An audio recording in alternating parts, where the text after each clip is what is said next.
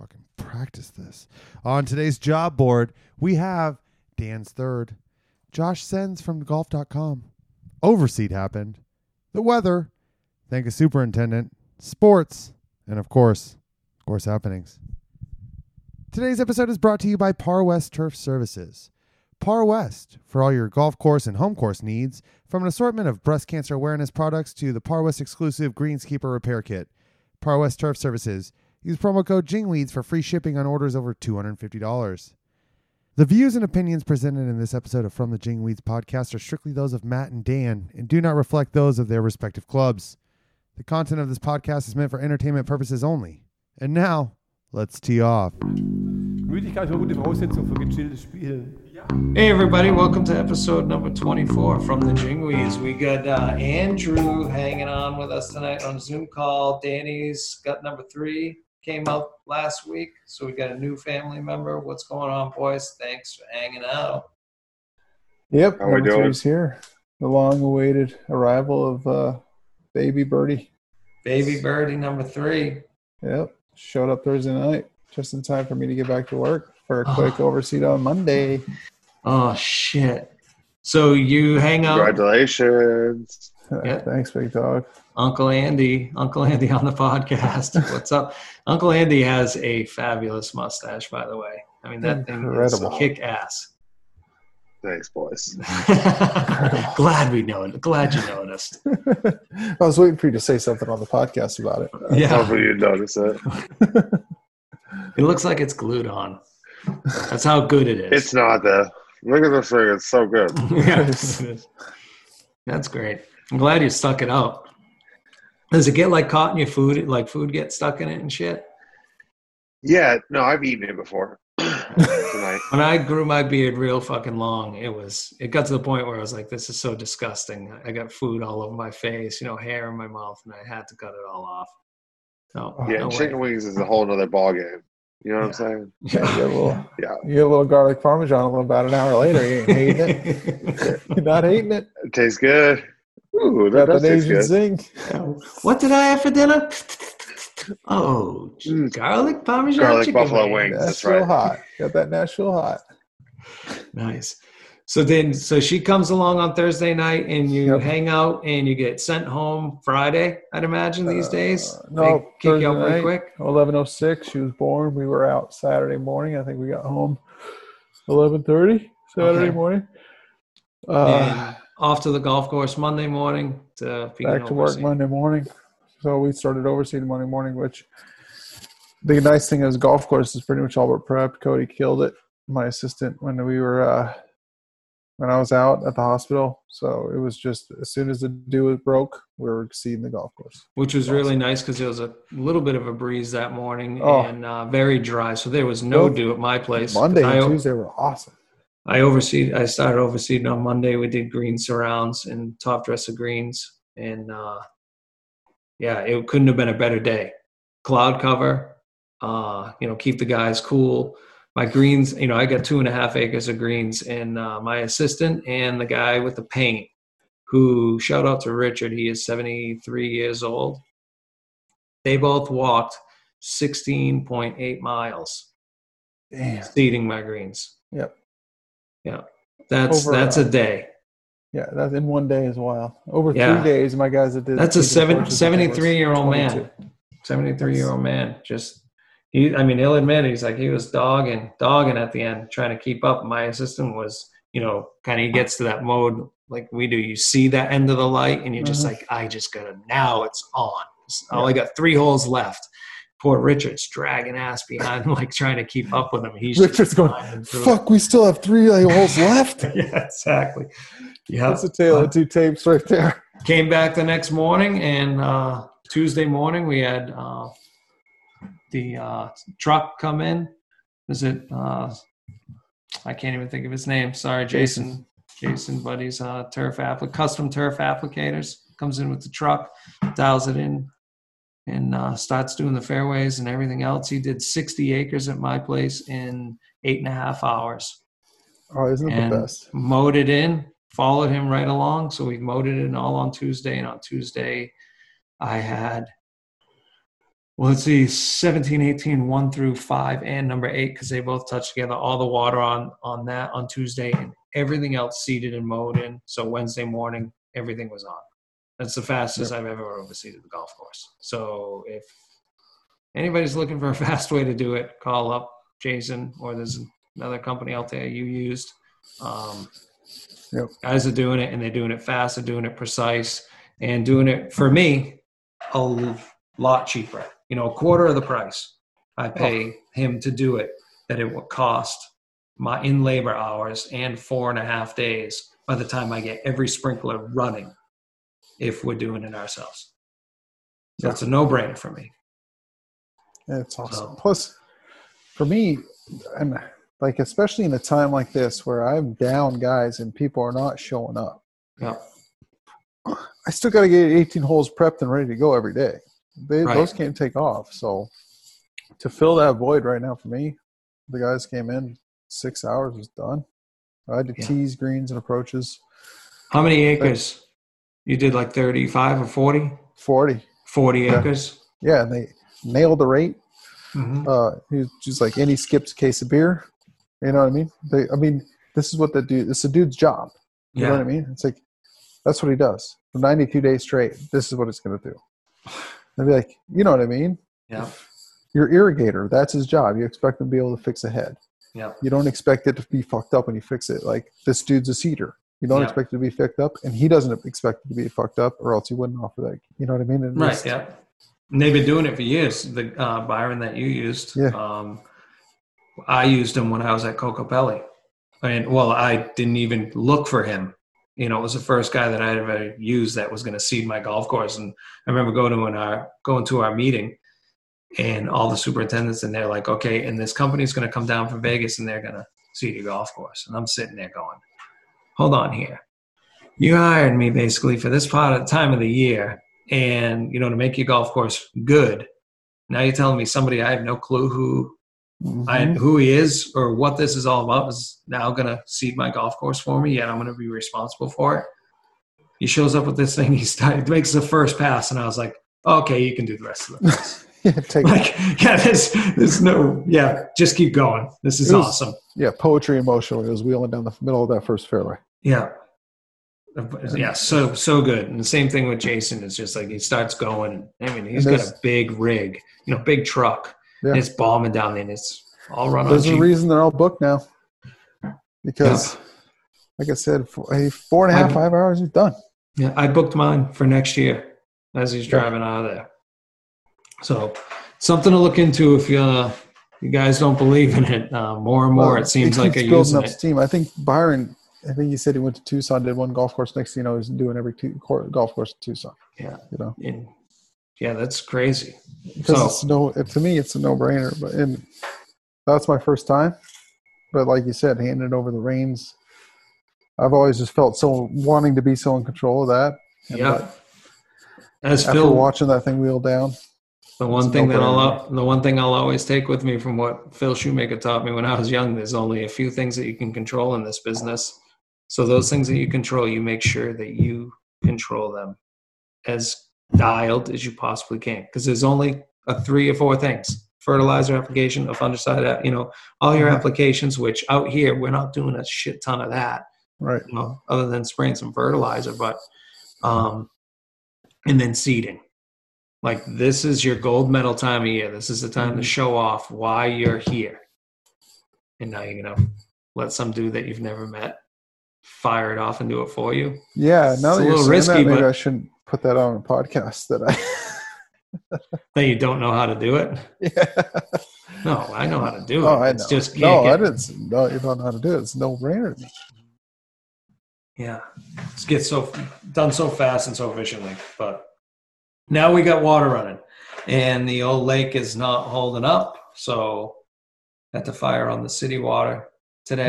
Otherwise, yeah, it's um, you know, and I can I already know what the conversation. You know, this is going to be a little bit different than last year. Last year I had three and a half inches of rain. The day I was Yep. supposed to drop seed, so the whole ground is, you know, it's soaking wet and temperatures.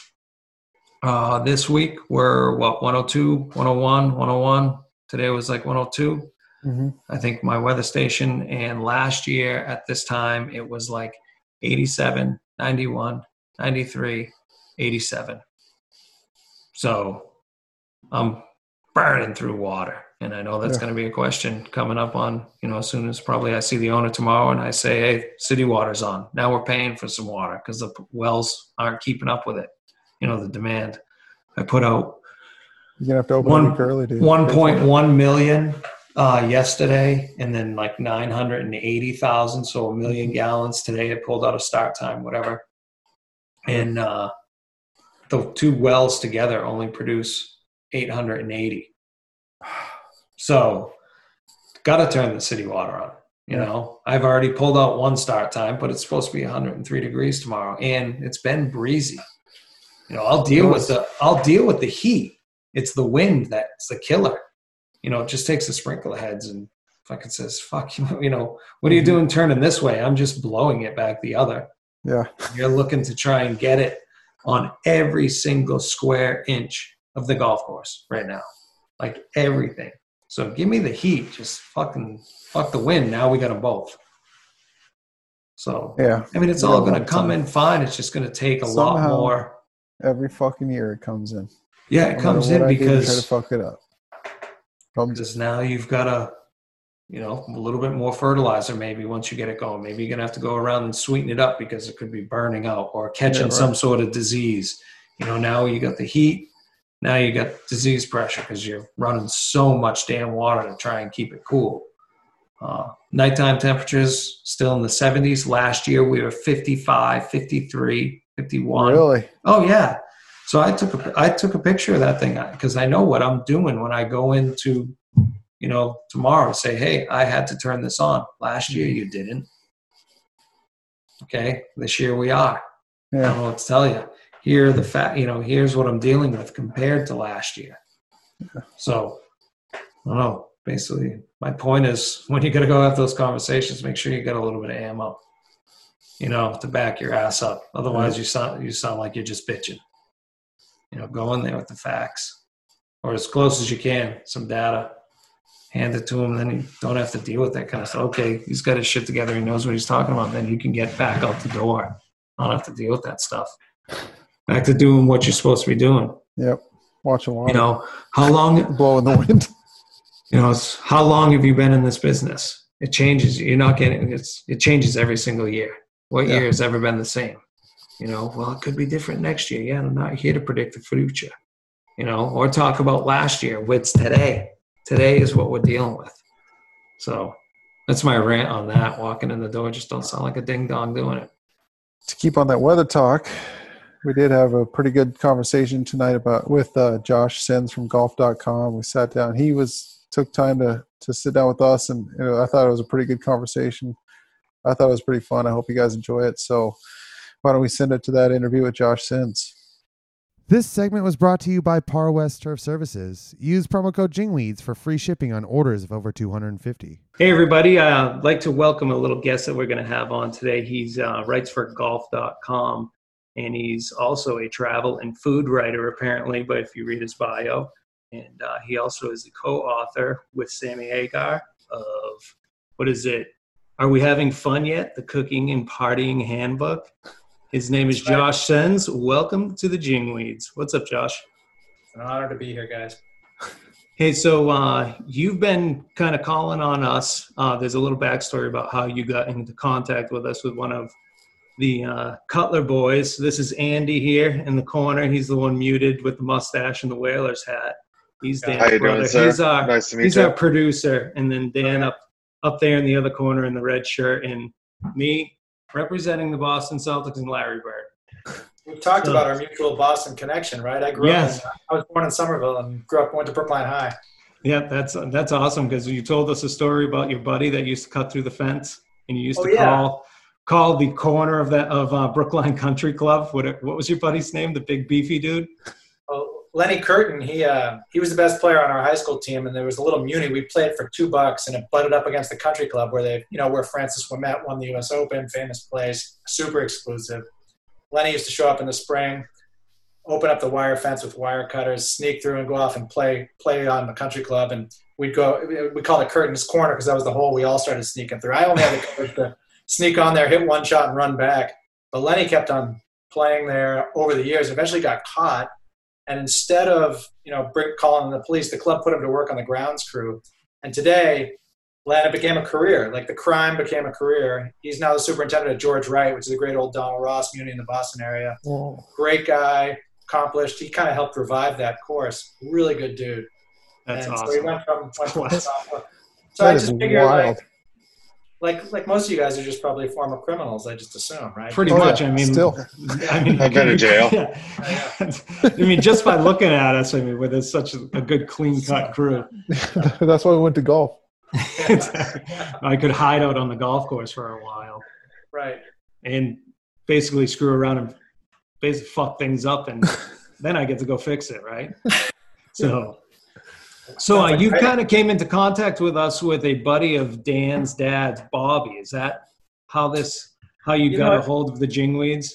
Yeah, so I don't, you know, I can tell you the backstory from my end. I don't exactly recall who contacted me over social media, but back when you know COVID hit and the shutdowns began, um, Golf Magazine asked me to write something. I should clarify. I, I write for Golf Magazine, but Golf Magazine, everything that, that we write there then goes on the website golf.com, so people can read me both in print on the website, just in case. Okay. Um, But uh, No, no free, dot- no free plugs. sorry, sorry about that. That was kidding. so anyway, uh, uh, yeah. So when COVID hit and the shutdown happened, uh, my editor asked me to do a story on what the hell happens to a golf course when things are shut down. Um, and you know, it, it seemed like a non-story to me. This is almost embarrassing to admit how naive I was, but it, I think it points to the way that so many people in golf who play golf avidly know so little about what you guys do and the science of what you do and sophistication. I just assume, what do you mean? What do you mean you you can- can't just leave a golf course and go back and mow it? And so I called a bunch of superintendents, and in fact, I called Lenny Curtin, uh, my Nice. high school scofflaw. And I was like, Lenny "Lenny, Curtin is an all-time. name. Classic. Yeah, okay. Yeah. I want to be Lenny Curtin so bad. Yeah. Lenny Curtin's the best. You guys would love Lenny Curtin. He's awesome. Six three, three twenty, just a beauty of a man. I, I don't know where the where the hugeness came from. I, I I don't know if I remember saying that, but I like that he's growing in legend. I think he's about my size, but whatever. You know, however you want to imagine him. Six seven, four twelve. Exactly. yeah. See, I know him as a scrubby little dude, little scrappy guy, just because of the whole Boston area. Yeah, exactly. Probably had red hair at one time, maybe a little tinge of strawberry blonde, bunch of freckles. Yeah, yeah. yeah. He, yeah, Talked like with the most ridiculous fucking accent you can imagine. He was uh, Tom Sawyer crossed with the townie. uh, but yeah, he uh, yeah, not not a big guy, but uh, where was I? Oh, anyway, so like, so I called Lenny Curtin. We started talking about what happens to a golf course when you let it lay fallow for a while, and you know, among other things that are obvious to you guys, that was news to me. Like, wait, you can't just mow down grass after it's grown tall. There's the one third rule. Yeah. There's all the other things that happen, the way that bunkers degrade. I mean, a zillion different things anyway, the short, shorter, slightly shorter version of that story is we posted it, and it went bonkers. Like we got more hits on that story, more clicks than you know a Tiger Mistress story. It was Yeah. crazy how many how many people seemed interested in it. So my editor then, Which one? Yeah, that's true. That's Great a good question. point. Great Yeah. question. We'd have to do a ranking. That's another day. We'll do a side, ranking of grass growing stories next to tiger philandering stories. but uh, yeah, so um, yeah, so it was so popular. My editor said we got to start doing this weekly, and he came up with this idea, super secrets. It was his idea, and every week he just said, call some superintendents, ask them what they do. We'll come up with a topic every week. Like a lot of good ideas, you know, it's been good for the first six, eight weeks. My fear is like, how are we going to keep this going for 52 weeks, for two years, three years, as long as I stay employed? So I'm open to ideas, but at this point, you guys are basically writing the column for me because I call you every week. As you know, we've done things like everything from overseeding, you know, are trees good or bad for a golf course? Um, what's the deal with irrigation? How much water is too much water? All these zillion different questions. And so it's been fun for me because it's, uh, it's actually an education. Um, Well, I'll tell you right now, you do a great job on making us sound way smarter than we are because really Absolutely. me and Dan talk about it. We get off the phone. It's like, how in the world is he going to ever put that together into something? And then I read it on Friday and it's like, wow, That came out Makes great. sense? Yeah, Wow. yeah, totally makes sense. Yeah. Really, shit. Well, I'm glad I haven't butchered anything to the point where you don't want to talk to me anymore. No, I'm we'll, we'll keep firing it off. Yeah, but before we get off the call today, I do want to ask you one follow up question about the, the weather apps, but we can get to that. Yeah, so you Yeah. called me today, and you know it's going to be out. I guess probably it'll be out after, or actually before this podcast goes up, so we won't ruin anything for anybody. So you called us today and asking about weather apps and what we use, how we use them. Yeah. And my answer to that is out here, at least in the Southwest, and me and Dan had lunch today, and we kind of chatted about it. Was we're using weather apps to basically, I'm looking at it anyways, is like a five day forecast Mhm. and I'm looking at temperatures, humidities, basics, you know, because the fact it doesn't rain out here, you'll hear about it eight days before on the news because it's the biggest news story that's going to happen out here is we're going to get rain. So you kind of hear about it and it's like, all right, it's supposed to rain next Tuesday. Mhm. Bullshit. You start looking and it comes to like Saturday and you're like, wow, that's still in the forecast. Oh my God, this is becoming a bigger story. Yeah. Other than that, we'll see if the radar actually shows up with a storm. Is it heading towards a golf course? Nine times out of 10, Dan, it's all bullshit. Never rains. The storm goes around the golf course, you know, so, and that's the end of it. It's like all this hype for four Yeah. days because it was going to rain and then it never happened. I would say 99% of the year when I use my weather app, it's because I'm at home and I'm trying to see how much how much rain we're getting on the golf course and if I should put the golf course on rain hold. Yeah. But What does that mean to be on rain hold? I don't know that term. So basically, when we irrigate at night, like our system will turn off at seven, turn on at seven o'clock at night and start. So if we get a rain event, I can. I've got an application on my phone where I can reach my irrigation computer back at the golf course and turn the golf course on rain hold. Means it'll shut everything off because it's raining. Got it. That way, we don't we don't need irrigation water running if we're going to get an inch of rain overnight. And uh, Yeah. And I have, I can do that same thing, only I have a weather station. You know, it's just another added on tool is I have a weather station that's hooked up to my irrigation system. And I have it set if it rains at, you know, a quarter of inch of rain, it sends me an email and it also shuts my irrigation off. So Dan, how many times have you used that app and saw this big rainstorm coming and look at it and be like, I better shut it off. You show up in the morning, no rain.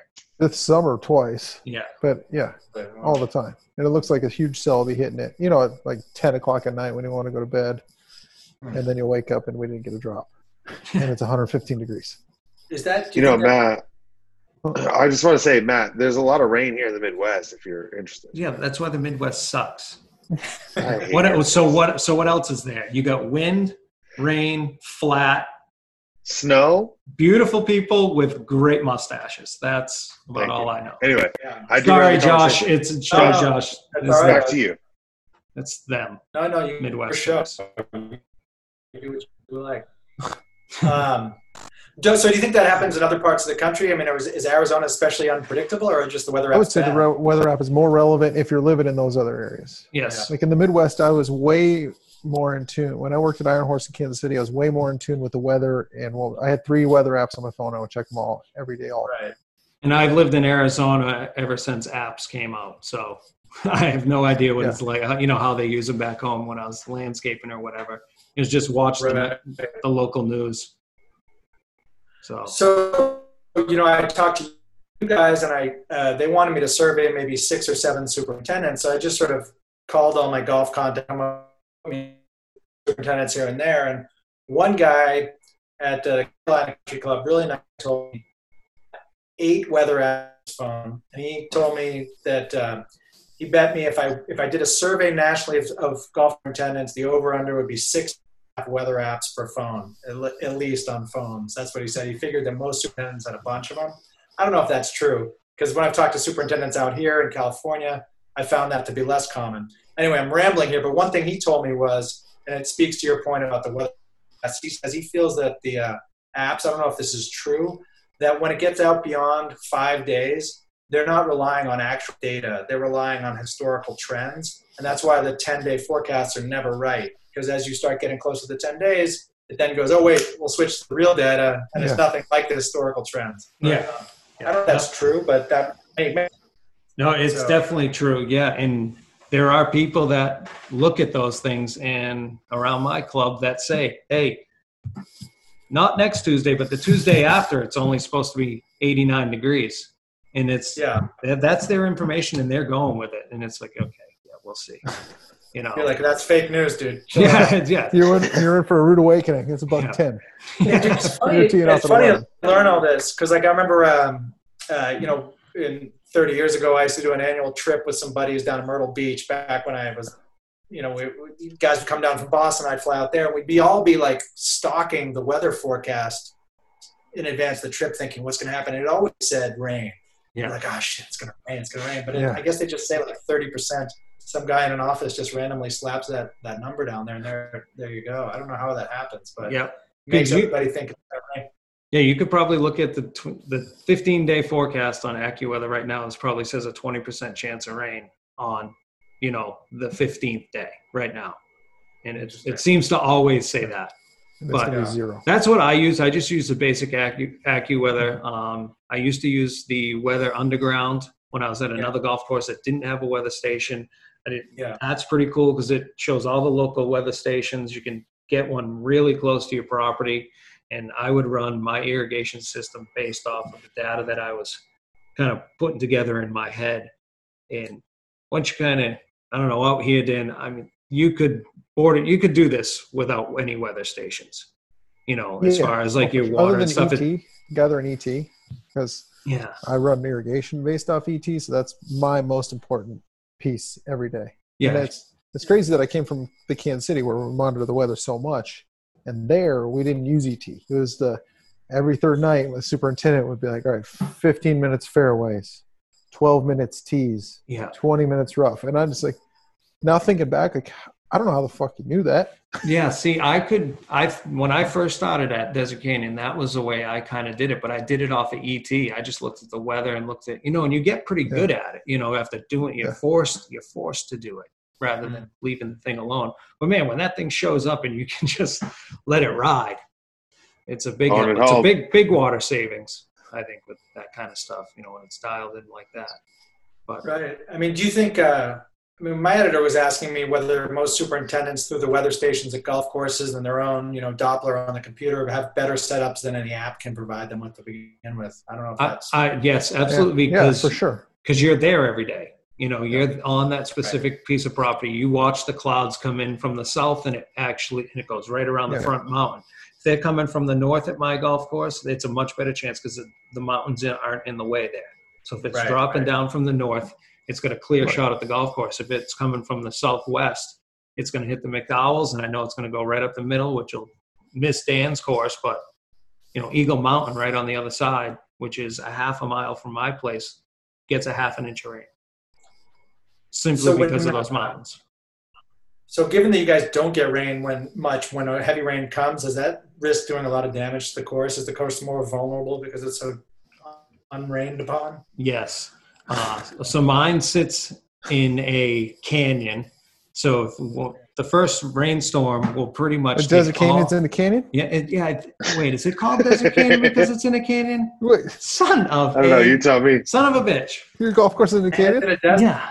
Wow. I mean, but it's always been in a canyon. It first started out as Fountain Hills Country Club. So who in the Oh. world? Where'd the canyon come from? Why wasn't it the canyon the first time? The wind. The wind got it. Oh, the wind got it. So, First anyways, of all, Fountain, Fountain Hills is such an awful name for a golf course. I'm glad they changed it. yeah. So What's the they, name of the town it's in, Josh? yeah, Oh, Jesus, sorry, but oh, I Yeah. thought I was thinking. Sorry, I was thinking like Fountain Hills. It just sounded like a fountain. You know, The- fountain it is. stuff. It's got the biggest fountain in the world. it's got the And biggest sorry, fountain in the world. Stop! biggest- I gotta start. Stop! Stop! Stop talking, man. No, no, no. we'll fill you all no, in. This, this is It's- good. Fountain it's- Hills has the biggest fountain in the world. Yeah, man-made fountain. Biggest fountain in the world. Yeah. In Fountain Hills, yeah. Yeah. Wow. So it's this little foothills town just on the other side of the McDowell Mountains, which is, you know, when you watch like the Waste Management Open and everything, they're always showing the picture of the mountains in the background. Those are the McDowell Mountains. I'm right on the other side of those, and Dan's just a little bit, I guess, North in that on the picture, then, yeah, the north uh, side of those mountains. So, uh, shit, what was what was I going to well, say? I, I, I, I sidetracked you. I, I, I take that back. It's not that bad a name. It's the name of the town. Oh, was- so, No, yeah. So, so they put in this fountain and it's the 50 year anniversary this year of my golf course and the fountain it's the two things they put in fountain hills to get people there i have uh, the sewer system runs down the middle of my fairways This manhole covers out in the middle of the fairways. The Yeah, fountain is huge. Google it. It's awesome. Well, Yeah. it's, I can see it from driving down to your place from up in my place. yep, for It's sure. kicking.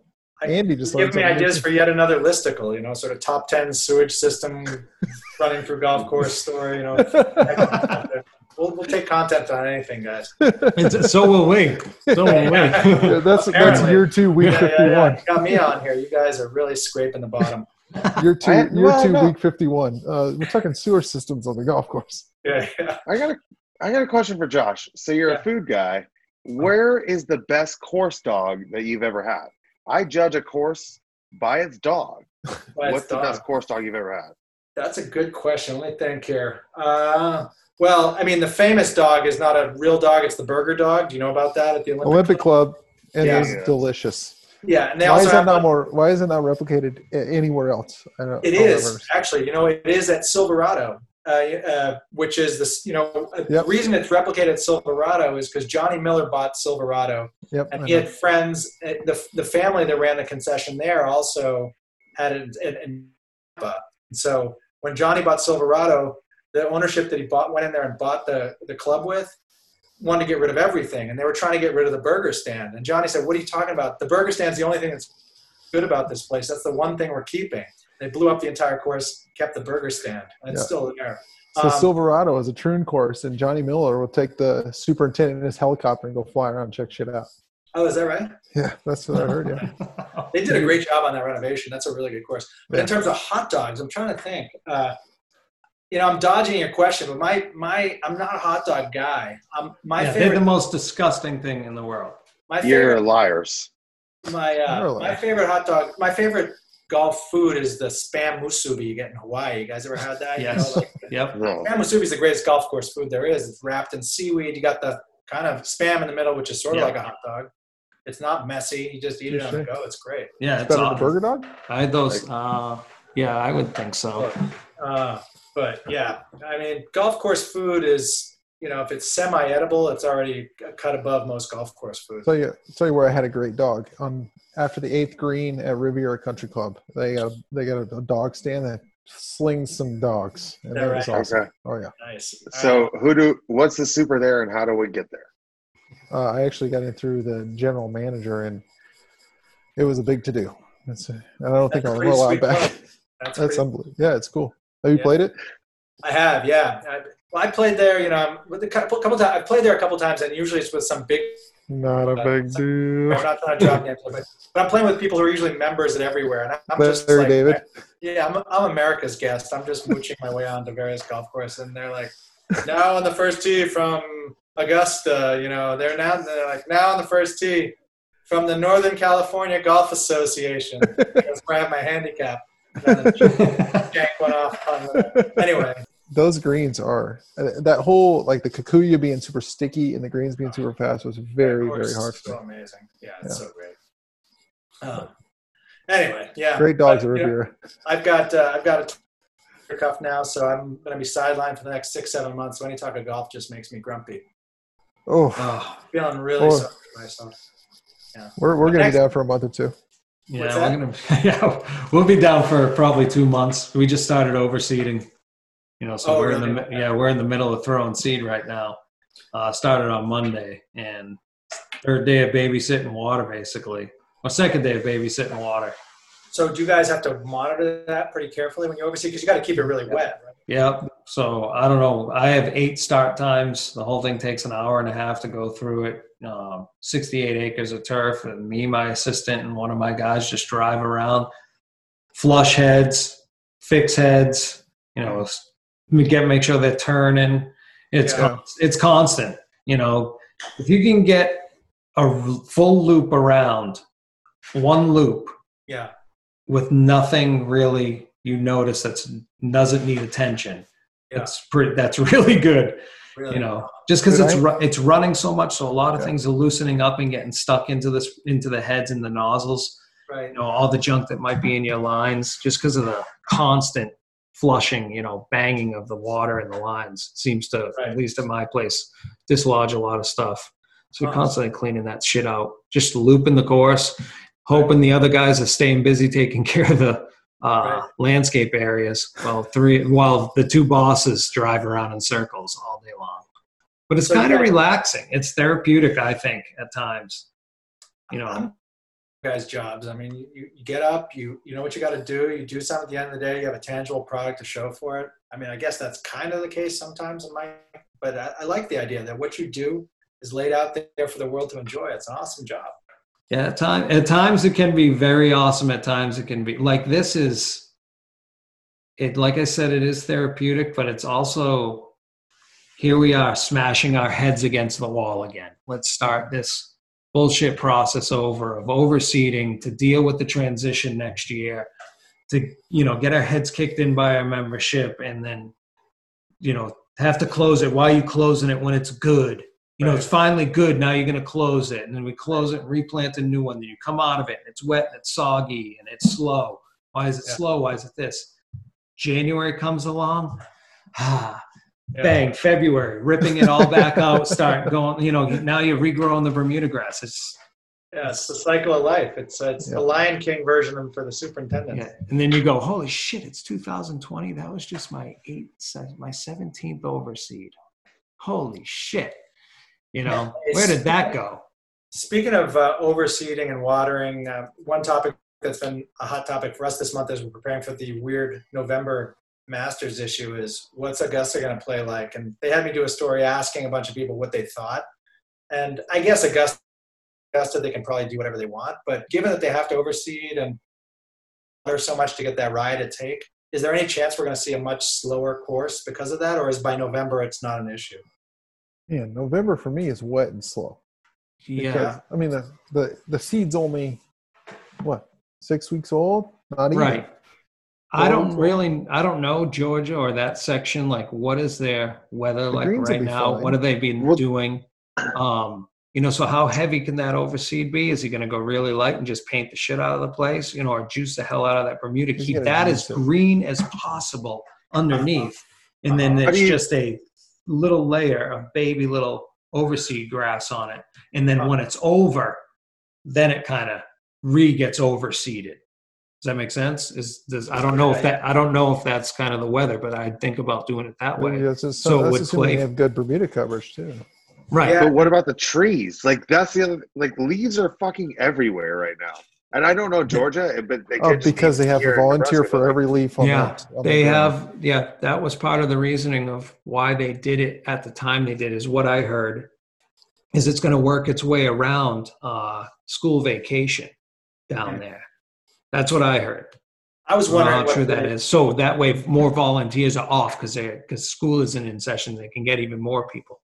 Oh, I would have thought. I mean, you guys would know more about this than I do. I would have thought that they pushed it back from October because by October they would have had no chance to get the overseed down and ready. Right. I don't know about the weather in Georgia though. If it's hot and humid, like Vegas, they go a month earlier.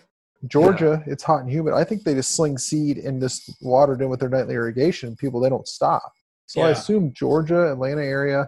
I don't know about inland Atlanta or Georgia, but if yeah. if it's hot and humid, they can probably grow some decent decent ryegrass earlier than we are. Right. You know what I mean? And I Yeah, still think what- That was one Inter- other. Uh, interseeded into like the Bermuda, like without even prepping the Bermuda. yeah, How, how I would look at it, then it would stay firm and fast. Right. And I heard some. Uh, we're talking to a couple of guys who've played the tournament before. Were saying that they were they thought it might play a little easier because with there'd be I don't know that there'd be more Bermuda underneath it, and the lies might not be as tight as normal. I don't know if that. But they thought it'd be easier to chip, and certain guys who I mean, if those guys were so good, you'd think it wouldn't matter that much. But Yeah. they thought Right. you'd get less tight lies. We were we were reaching for stories. We're trying to talk about you know how's Augusta going to play different. And uh, so COVID's Yeah. hitting everyone hard. COVID's hitting everyone hard. yeah, yeah, exactly, exactly. I'm, but I'm sure the bentgrass greens, the greens are, you know, the teeth of the golf course. I bet And those will be haven't totally been there. fine.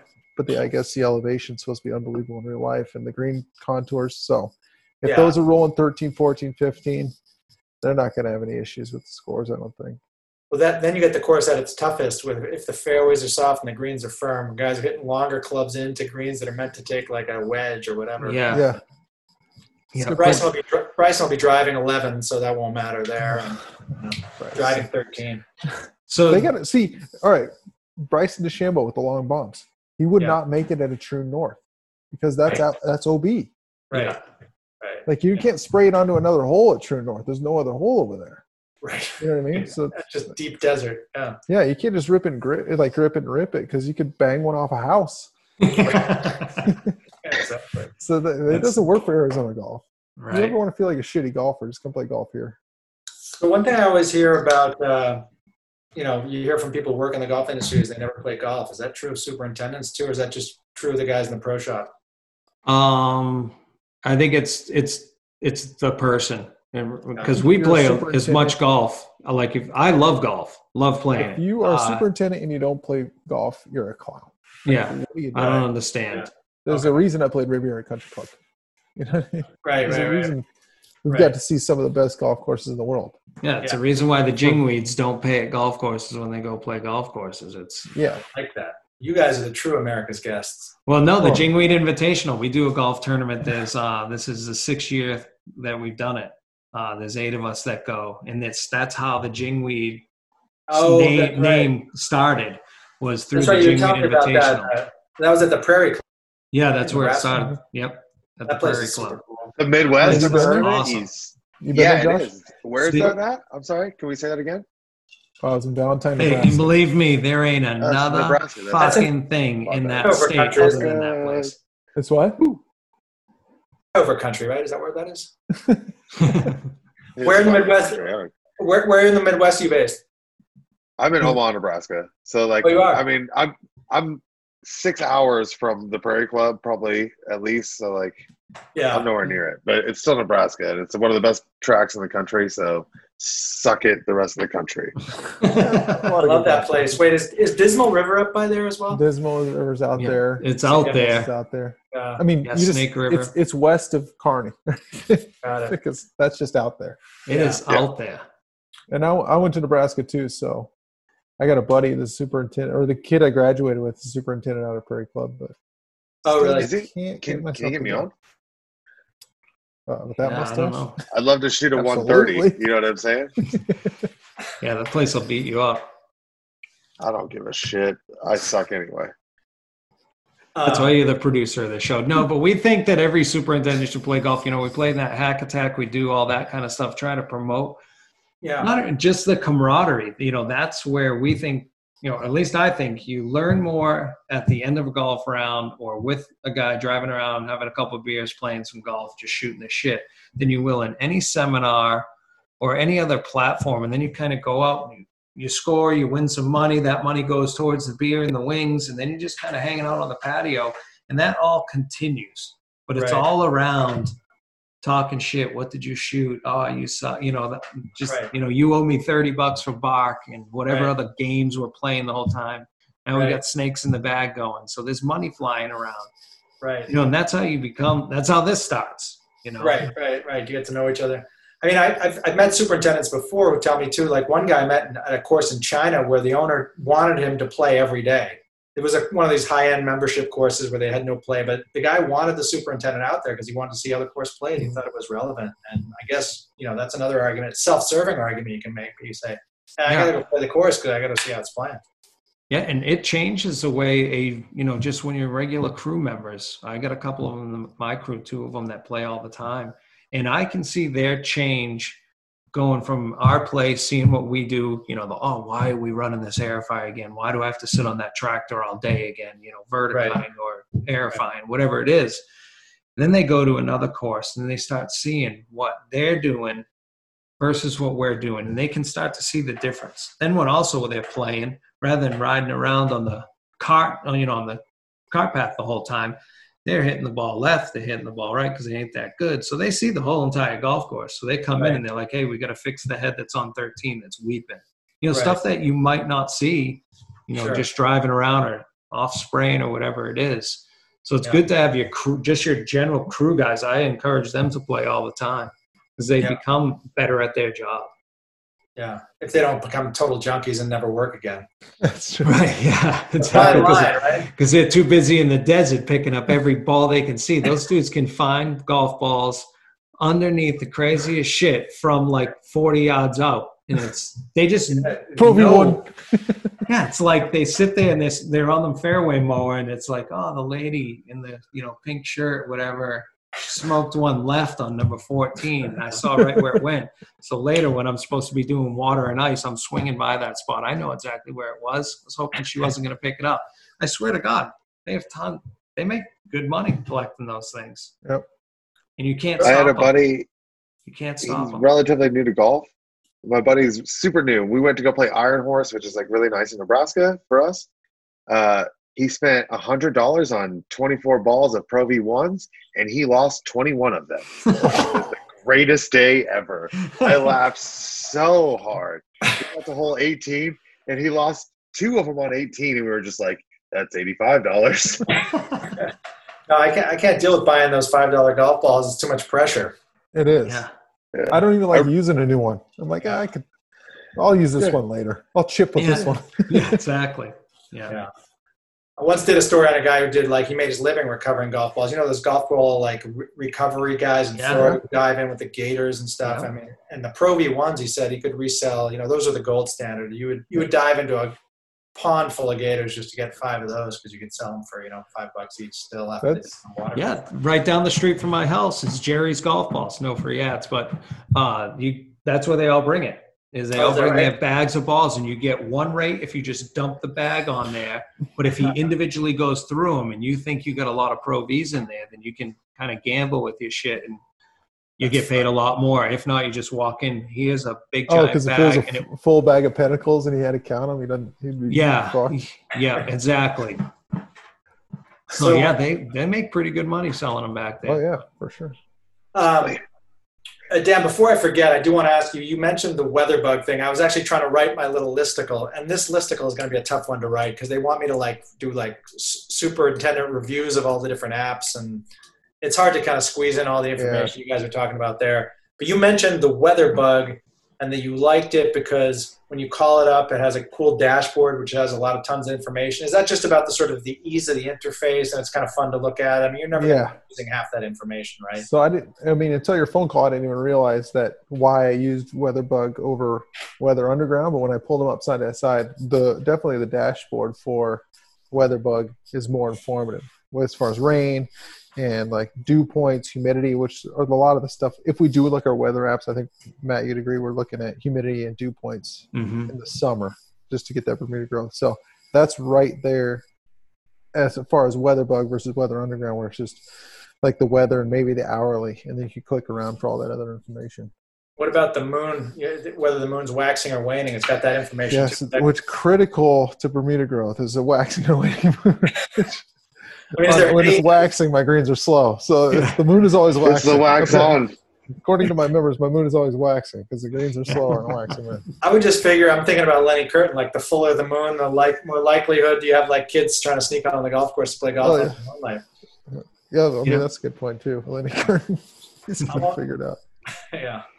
Um, all right, so I can I can say that you you like the just sort of the the visuals of it and the Yeah, as far as the dashboard on WeatherBug, I would say it's superior to that of Weather Underground. yeah. I think I mean, it's weird to me that there are to circle back to apps again. I mean, like that there's so many of these apps. You got to figure that market's got to shake out, right? I mean, how many weather apps do you really need? And Yeah. these guys got to be sharing all the information. They probably all have the same weather stations. Yeah. Yeah. I don't know how you get better information than the other guy. Right. And my my owner loves to use the general one that's on your iPhone that comes with the That's the iPhone. worst and it's one. the it's That's the, the worst. worst one. It's the worst one in the world. It's never even. It is. Oh yeah, it's the weather worst. the weather app on Apple iPhone is Yeah. the Same Yeah. thing. Whatever Samsung has too is horrible. Is it gathering weather from Earth or from another planet? I have no idea, but it's always it always seems to be like four or five degrees off in temperature. uh Uh, the Up or rain- down? The, uh, usually down. Usually down.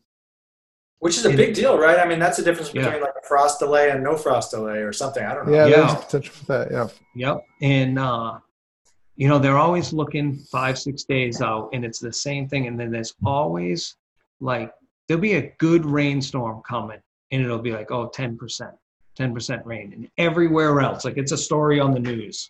Right. 100% like look out here comes this crazy storm and this will be like 10 20% isn't that It's run by Weather close. Channel? i have no idea What's it? Did it, Josh? Did anybody bring up the uh, the one that tells you like it's sunny out, you dickhead, or like, Oh yeah, is that that is that carrot weather or whatever? yeah, something? Hey, Yeah, so my- dipshit! the sun's out. It's 106 degrees. called? Same Yeah, as yesterday. Like the thing that talks shit to you. I was hoping somebody would bring. All it right. See, I had only one app on my phone for the weather. I will have two apps now. I didn't know it did that. I think But it's I'm carrot- definitely getting it. I'm pretty sure it's carrot weather. And my editor was like, "What about carrot weather?" And I was like, "I talked to seven superintendents, and nobody has carrot weather. I don't know what to tell you." It's one of those cases where like reality runs up to, against what an editor wants. So I might have to just make up a superintendent. You know, Andy, Joe's, Joe, Yeah. Joe's- our producer. yeah, Joe Squiggly up at uh, you know Fountain Hills Country Club up in Washington State. He's got uh, got carrot weather. He because it messes with his mind. Yeah. Yeah. Yeah. he told his mentor it's fucking hot because that's what the app said.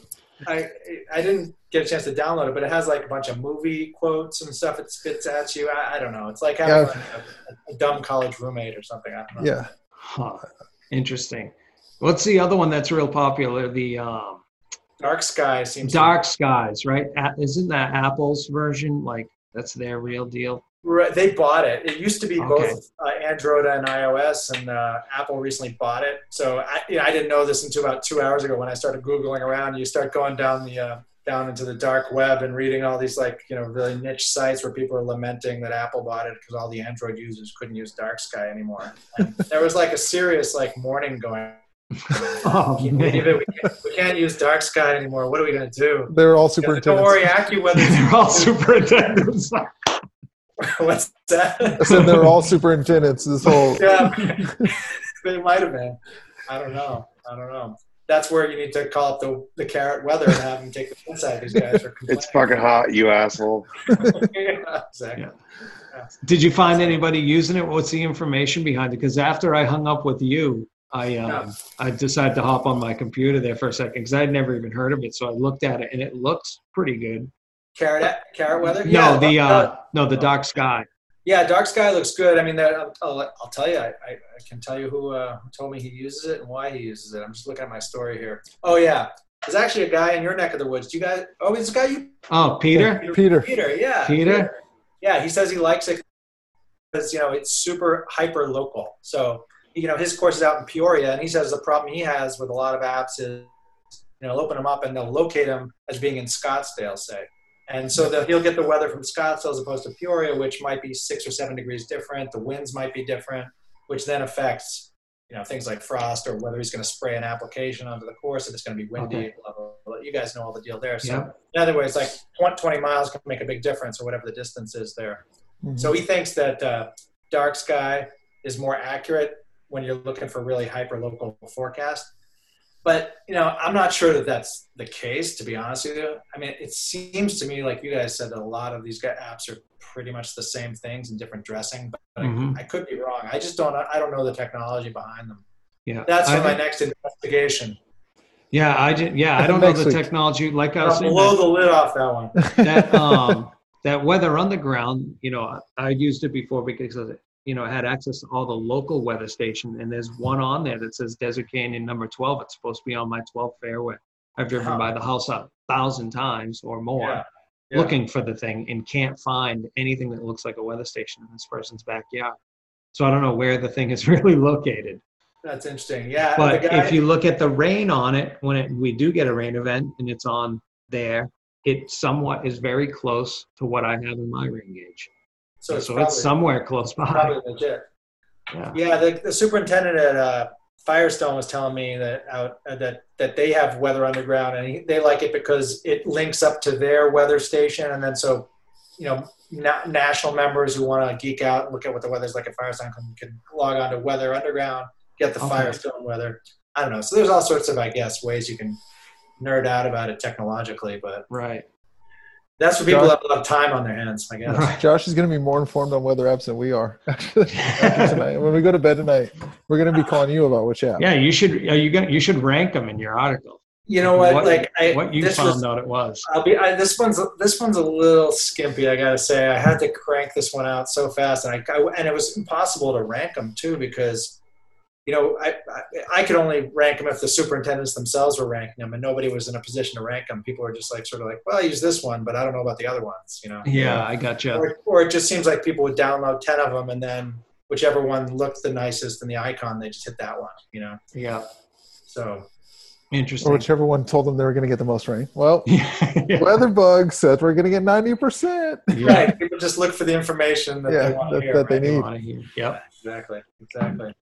So Uh, next, uh, fun fact about Peter. Um, If you ever want to do a story on a superintendent that knows an insanely crazy amount of designers to golf course, you can throw anything at him and it's bang, bang, bang. like any golf course on the planet, he'll tell you who built it. Yep. The coolest dude in the world. He's been on the Jingweed invitation. He's a former sweater folder, too. Yeah, he's a former He came pro from the other too. side. Yeah. Oh, really? Okay, Yeah. that's what you guys called them. I didn't realize that. Yeah, Yeah. Uh, You guys Yeah. work in the barn? sweater folder.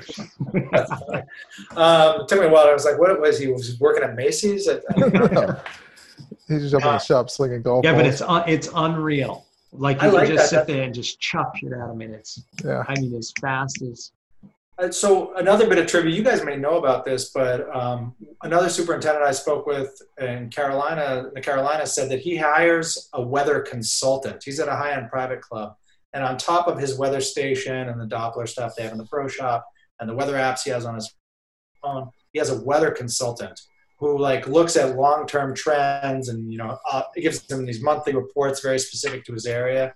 Yeah. It's unusual for golf courses to do. no. But it turns um, out this guy, this guy himself is a character. He used to be a tour caddy who went on to be a meteorologist and then launched this con- weather consulting company for golf courses. So really. he sounds like an interesting story too. Oh, I can imagine. I imagine. want to golf with him. But Yeah. uh, there's a guy up at Desert Mountain, Stu Buck, that's Uh-huh. been kind of a consultant of theirs doing uh, soil samples, tissue samples, and he has been following weather out here. He knows like the cra He's you sit with him and he'll tell you the reasons why Arizona is such an arid climate. It's apparently like one of the most arid spots or unique little sections of the entire world. Like there's no other lack of air, um, what is it, atmospheric pressure anywhere else in the world than here in Arizona. That's why the uh, the way the storms just go right around our valley all the time. He says you can Well- just look at past weather and it just follows the rim. There's like a legit line across the state where weather follows. It's crazy. Yeah, I mean, there's. It seems like the superintendent trade attracts a fair number of characters. Kind of like I don't know if it's the if there's a parallel to the caddy world where people who are drawn to it are just super into it, super into golf, lifers, and are willing to do whatever it takes to kind of stay connected to the game. But definitely, caddies uh, famously attract a lot of characters. I've met quite a few superintendent characters over my my time as well. Yeah, I think you could. I think you can divide a high school lunchroom the same way that you can divide the golf business. Okay. Like we, us, those guys, they sat at that table in that corner, Right. Right. and those clowns sat over there in that corner, and those knuckleheads sat over there. And now we all work in the same business together, trying. And we never got along in high school. Still don't get along. And, yeah, and and you it- st- exactly. But yet you're forced to run Yeah. an operation together. So what is the how does the stereotype play out? So the the golf pros, the guys in the shops are like the preps and jocks, Yep. and you guys are like I the- would call them the preps and like borderline the band kids. Yeah. And then we are in wood shop, small engine repair, and probably Jail. yeah, and probably play somewhere on the line of scrimmage in football. we went to the alternate high school. yeah. yeah, yeah, yeah. All you know, only was playing on the hoops team for defense. You know, that Right. was it. Every so often you got an offensive rebound and kicked one back, scored four points a game, used Right, all right. five fouls, and probably had nine rebounds. You're sort of like But the no Hank, one came the in. Hank Finkel of Yeah. to- to- yeah. yeah. And then the caddies of the kids that are in art class band, uh, probably were riding, you know, smoking cigarettes on the stairwell in the back, you know, Uh-huh. doing ollies and kick flips on there. right, right. Tony Hawk skateboard, those guys. Got it. I So like it. now we're all running a business together. And you guys don't get along. I mean, there- I mean, it's like a friendly rivalry, or is it? Uh, is there- uh, yeah, Uh, I'd, ca- I'd probably yeah. call it the friendly rivalry. I've Yeah. gone along with every pro head pro I've had. You do because you have to, but you definitely don't see eye to eye. You know, it's because Well, because they're running a different side. Like they're trying to get more golf on the golf course, and you want less. yeah, It's like, you sure we can't two, run 244 person shotguns today? Like, uh, we haven't even mowed this new turf. Right. yeah, You know what I mean? Like, it's they play it in at a private club. I've even seen different than resorts in public where they play. You, they got to play to the membership. You know what I mean? And it's like, dude, why are we why are we doing this? Or why are we switching this up? But it's like, and I got to get understand that side. My greatest example is frost delays and like how many times during a frost delay will you get called on the radio and it's like, hey, uh, we have frost delay. Yeah, we got a frost delay today. I would expect us to be on the golf course at nine o'clock. Forty-five minutes later, hey, uh, we're still looking at nine o'clock for the frost delay. It's like, yeah, dude. I, Yeah. I just told you that. Yeah, nothing's But changed. But then I, I got to look at the, the other side too. Of these guys are just calling me because Mrs. Johnson just checked in. Now Right. Mr. Fredericks came in at seven ten, and now he's checking in, and he wants to know if there's a frost delay. So it's like we gotta you gotta understand that side too and play ball. So I'll just you know Right. eventually it's like, dude, no matter how many times you got to call me, I'll say the same thing. But I get it now. You got Right. 16 people breathing down there. You're probably just standing there with their arms crossed, waiting Yeah. for it to break. Whereas Yeah, totally. in my public end of it, I kind of, you know, if we got a frost delay, and I know, you know, after so many times that you know kind of how long it's going to be roughly. So I know I have 20 minutes and that golf shop's full of people. I will go up there and explain the whole process as much as I can. Yeah. You know, kind of stand there, defend, you know, be there to defend whoever's working in there because these Yeah. jokers, the local public, you know, as they grab their golf club and something goes wrong with their head when they leave in their house in that morning, now they're entitled. Has Right. to bury the poor person behind the counter. You know, Right. I will go there and defend them and hey man, you know, this is what happens. Yeah. Sun's coming up right now. Yes, when the sun comes up, it actually gets colder. You know, how does that happen? Well, you missed that class in sixth grade science, you know, 45 years ago. Right. I'm not going to sit here and explain that to you now, Right. but it happens. You might be explaining that to me in another week, though. That sounds like a good column. The frost delay. And the, I, I was gonna say that's a that seems like a home run. I think Yep. so. Do you want me to cut that part? no, keep it in because it'll it'll keep people thinking that oh, I can't wait till that frost delay episode and that It's frost, crazy. frost article. This is all about the tease, just dangling the public along. Yeah, exactly. with Put the- little little Yeah. crumbs of information. Yeah. yeah. It's Hang crazy that how icicle his out articles, Josh's articles, get back because my head pro, the first one we did about irrigation, I came in the in the uh, pro shop the next day, and my head pro's brother, who's not even a golfer, Yeah. had sent that your or your article to my head pro is like because he, he's like hey man do you know this guy and he's like yeah that's my superintendent so That's awesome. for whatever reason it's reaching dudes that aren't even in the golf business Well, like I said, like it's it's uh, the editors are like they started joking around. They were getting so many hits on these items. They were like, we should just pack this in and become a turf care website. They're going to blow off covering the tour all together. but it it speaks to obviously the golf market, but also the homeowners. The, the, we found that anytime we can do a con, you know an article that ties back to yard care, then it just goes bonkers. Because as you guys probably know, like there's a gazillion just yard fanatics out there. People want oh. you know, Did you see that um that um video that Barstool Sports did with um No. oh they went uh behind the scenes at Winged Foot. And they followed Steve around and I did I think they were there basically a month before the open. Yeah, and they did this whole documentary. It's like 19 minutes long. It's awesome. Really. I'll go check it out. yeah it's su- it's totally not Barstool Sports it's legit Really, like a almost like a little mini it's like a little mini 30 for 30 kind of thing don't So- assume how that's how dan cutler's shop operates on an nightly basis Yes, i don't live there and i don't have 68 dudes Yeah, I I uh, met those guys out at the Super Bowl out here. oh, the Winged Foot guys. Yeah, so I I go down there with my buddies. They flew out and we were gonna go scalp tickets, and uh, so we wheel into the parking lot. Truck wheels in next to us like this big ass uh, expedition, and these four dudes roll out. And when they popped open the back, the whole thing's full of golf clubs, you know, packed up. And I start talking to him. I was like, "Oh, you guys golfing?" He's like, "Yeah, we drove out here from New York, and we've been playing all along the way, and this and that." And I was like, "Oh, wow, that's pretty crazy." We're shooting the shit. And I was like, "Oh, what do you do for a job?" And he's like, "Oh, we got a weird job." And I was like, "Hey, I got a fucked up job too." He, I said, "What do you do?" And he goes, "We're golf course superintendents." I was like, "I'm a golf course superintendent." he's like, he's like, "Yeah, we're at Winged Foot," and I was like, "Oh, hey, oh, how's it going?" You know, like never heard I'm of that place. Yeah, Yeah, yeah, exactly. And I was like, "Oh, I was at uh, Fount- I'm at Fountain Hills in uh, Desert Canyon," and uh, I was like, "But I used to be at Desert Highlands." He goes, "We're playing there tomorrow." I was like, "Holy shit!"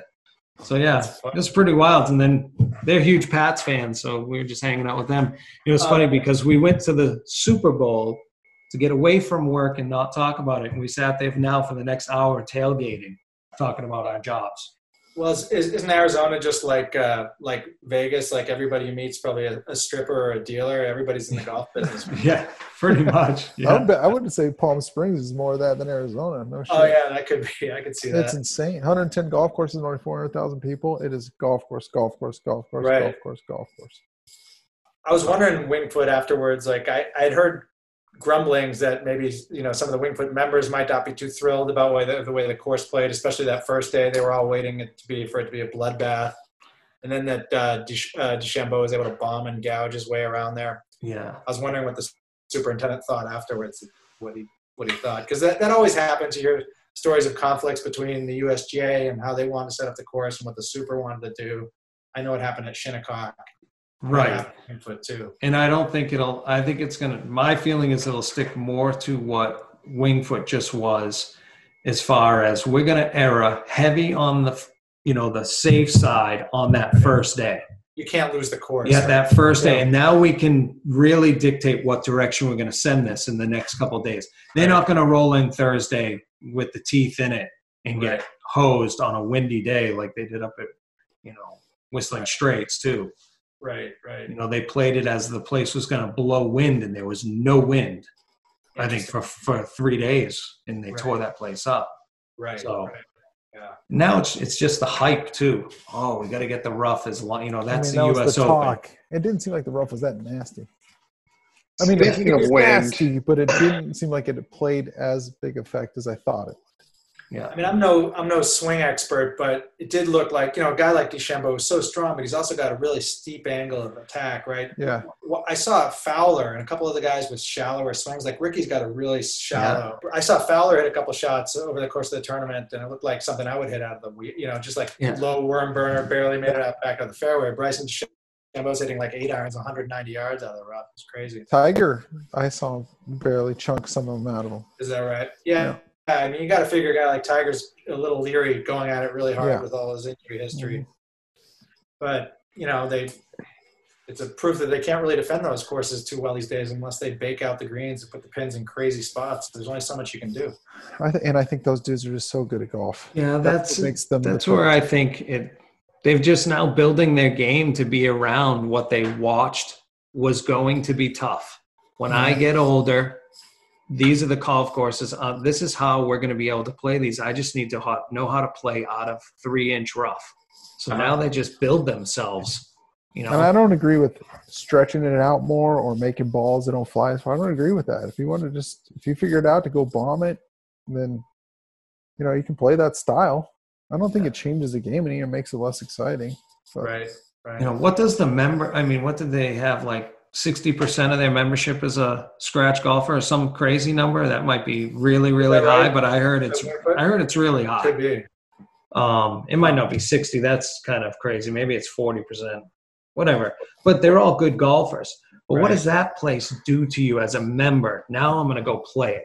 I mean i'm going to go play it on monday after just because i want to see what it's like. But you're not doing that every day you know but how long has it been like that that these people if they were going to play it they've been playing on it for two months Totally.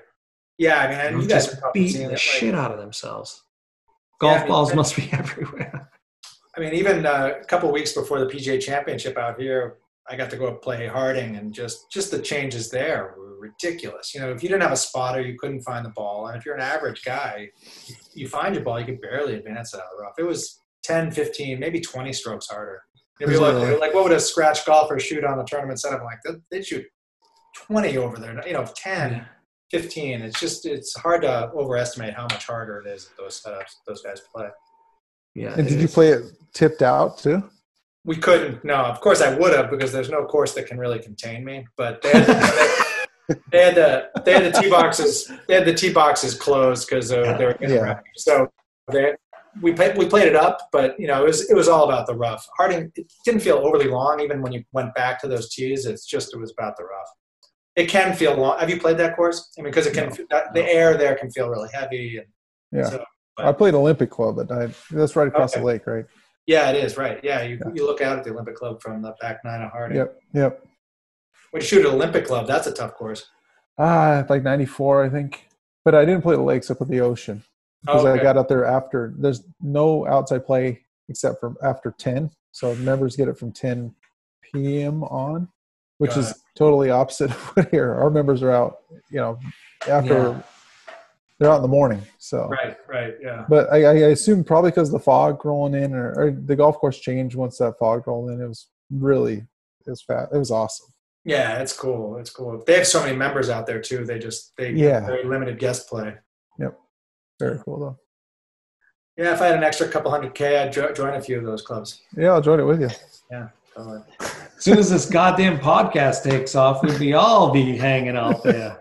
I keep waiting for my app listicles to make me the big money, but I don't know. Yeah. Uh, So, um, so Dan, I'm gonna I'm gonna throw in a quote before I send it in about how it's mostly the Weather Underground is mostly about the graphics and right. I don't think I'm gonna end up doing too much justice to your guys' comments. I'll try, but uh, this app Oh. story is not the most gripping one. We'll get back to another one more exciting next week. Sure. Frostaways. It's going to Anytime be you, and honestly, anytime you guys, if there's something you really want to talk about, and I- always, always, obviously, tell me to stop pestering you too. No. No, nope. We're in for it. Whatever. We'll Yep. take all of this. Yeah, and if you have anything else you want to come on for or promote anything, we're up for doing it. So Yeah, I'm trying to think if I have any side hustles going on I could mention, but I, I can't. So you gotta get. We all got to get in the golf course seating business. Yeah. Because If you ever want to get into a side game about golf course food, let's talk. You know what I mean? I'm here. totally. I mean, honestly, uh, I, uh, I I was so into food, and I was I was a restaurant writer for San Francisco Magazine for 17 years out here, and I was just obsessed with it. I, now I'm full time with golf, so I don't do the food writing anymore. But every time I go to a golf course, I'm always kind of curious whether there's going to be Yeah. That's my I judge a course by its dog. Like if you got a solid dog, have you ever had a Fairberry hot dog? I think you'd I think you'd appreciate it. It's all red hot dog, can be thick, can be small, who cares? I'm just saying. Yeah, yeah, no, totally. There was a there was a golf course here, or there is a golf course here called Metropolitan. It's a Muni right next to the Oakland Airport. And about 20 years ago, a chef landed there who was like a, a he was originally from New Orleans, and he'd fallen on hard times. He landed a job at a golf course, wasn't a golfer. He started making gumbo, jambalaya, like New Orleans food. It was the best food in the Bay. This is like a food region. My wife and I would drive down the golf course just to eat the gumbo. But but the golf course, it was so good, but people were making the turn. They're like, he has jambalaya and gumbo, and they're like, "Where's my hot dog?" Right? nobody wanted the, nobody wanted the gumbo. So I don't know whether he got fired, but it lasted for about six months, and it was so good.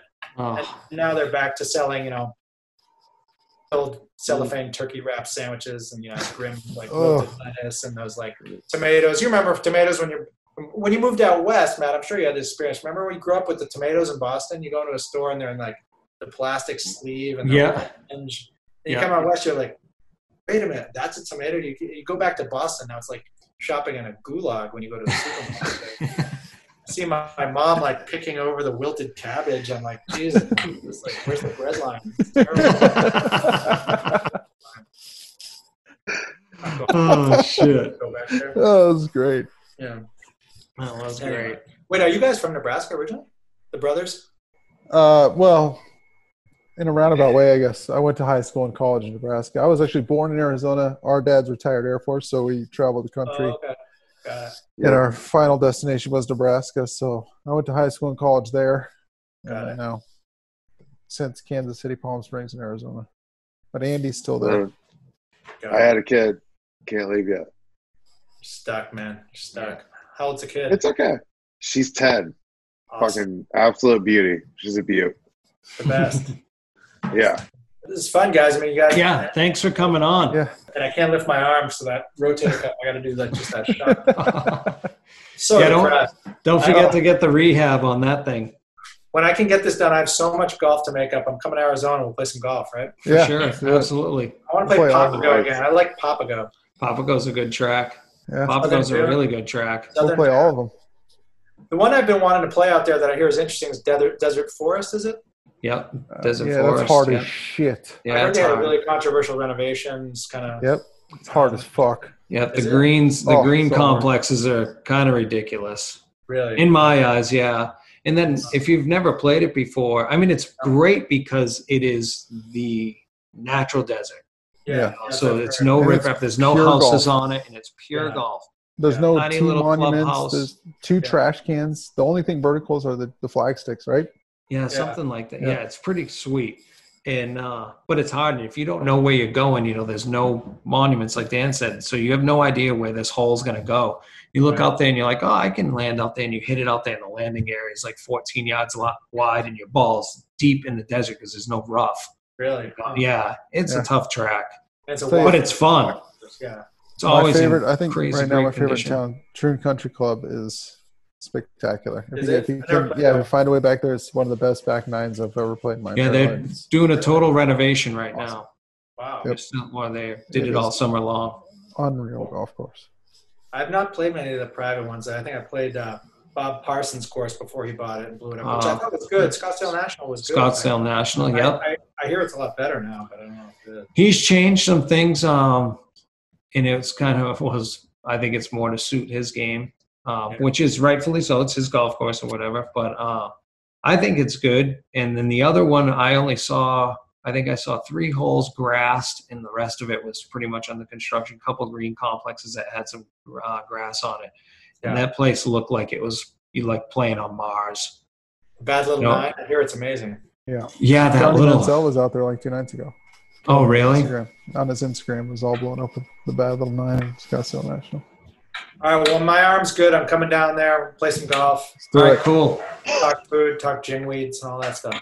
Sweet man Right. Thanks for coming on we Hey. really appreciate it It's fun. Thanks for all your help with all Yep. the stories. Yep. All right. Anytime. Anytime, All right, man. Thanks. All right, Josh. Have a Josh. good one. Thanks, man. Thanks, Josh. Yeah. Bye.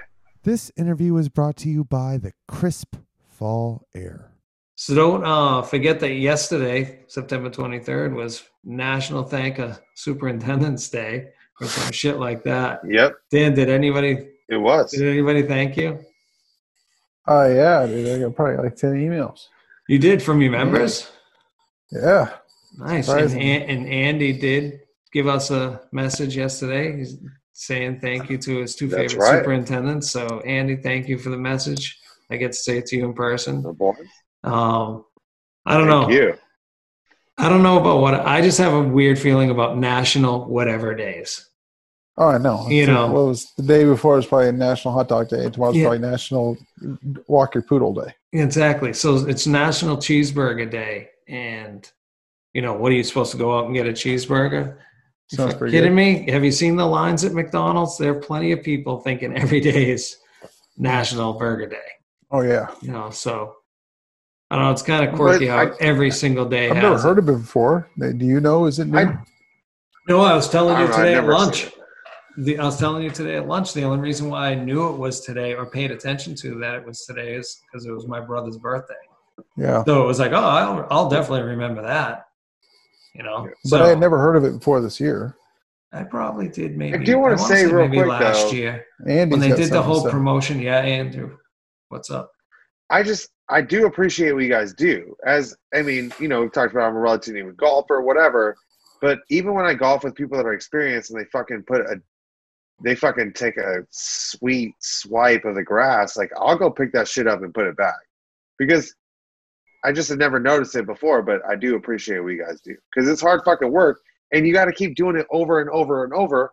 Or like you pointed out before, you get the Yelp review like, oh, there's fucking divots everywhere. Well, part of that problem is the assholes that fucking do all the shit. So I do appreciate what you guys do. That's Also, what I we're have a trying buddy to that's do. the Yeah. my my friend Dan Watts. Dan knows Dan. He's Dan the knows Dan. worst golf. Car- he's the worst golf cart driver ever. The fucking worst. And so like anytime we go out, like me or my buddy Jake, are like we're driving. You're not driving. My buddy Smitty parks on the edge of on the edge of the turf every time. And I swear he does it out of spite. goes around stakes, and he'll get out of the car, give me a look now because he knows I'm just like you motherfucker. you know, like why are you parking there? But he always wheels up on two tires up on the grass all the time. It's just like fucking. No, I think fuck. everybody, dude. Every, a lot of people do that.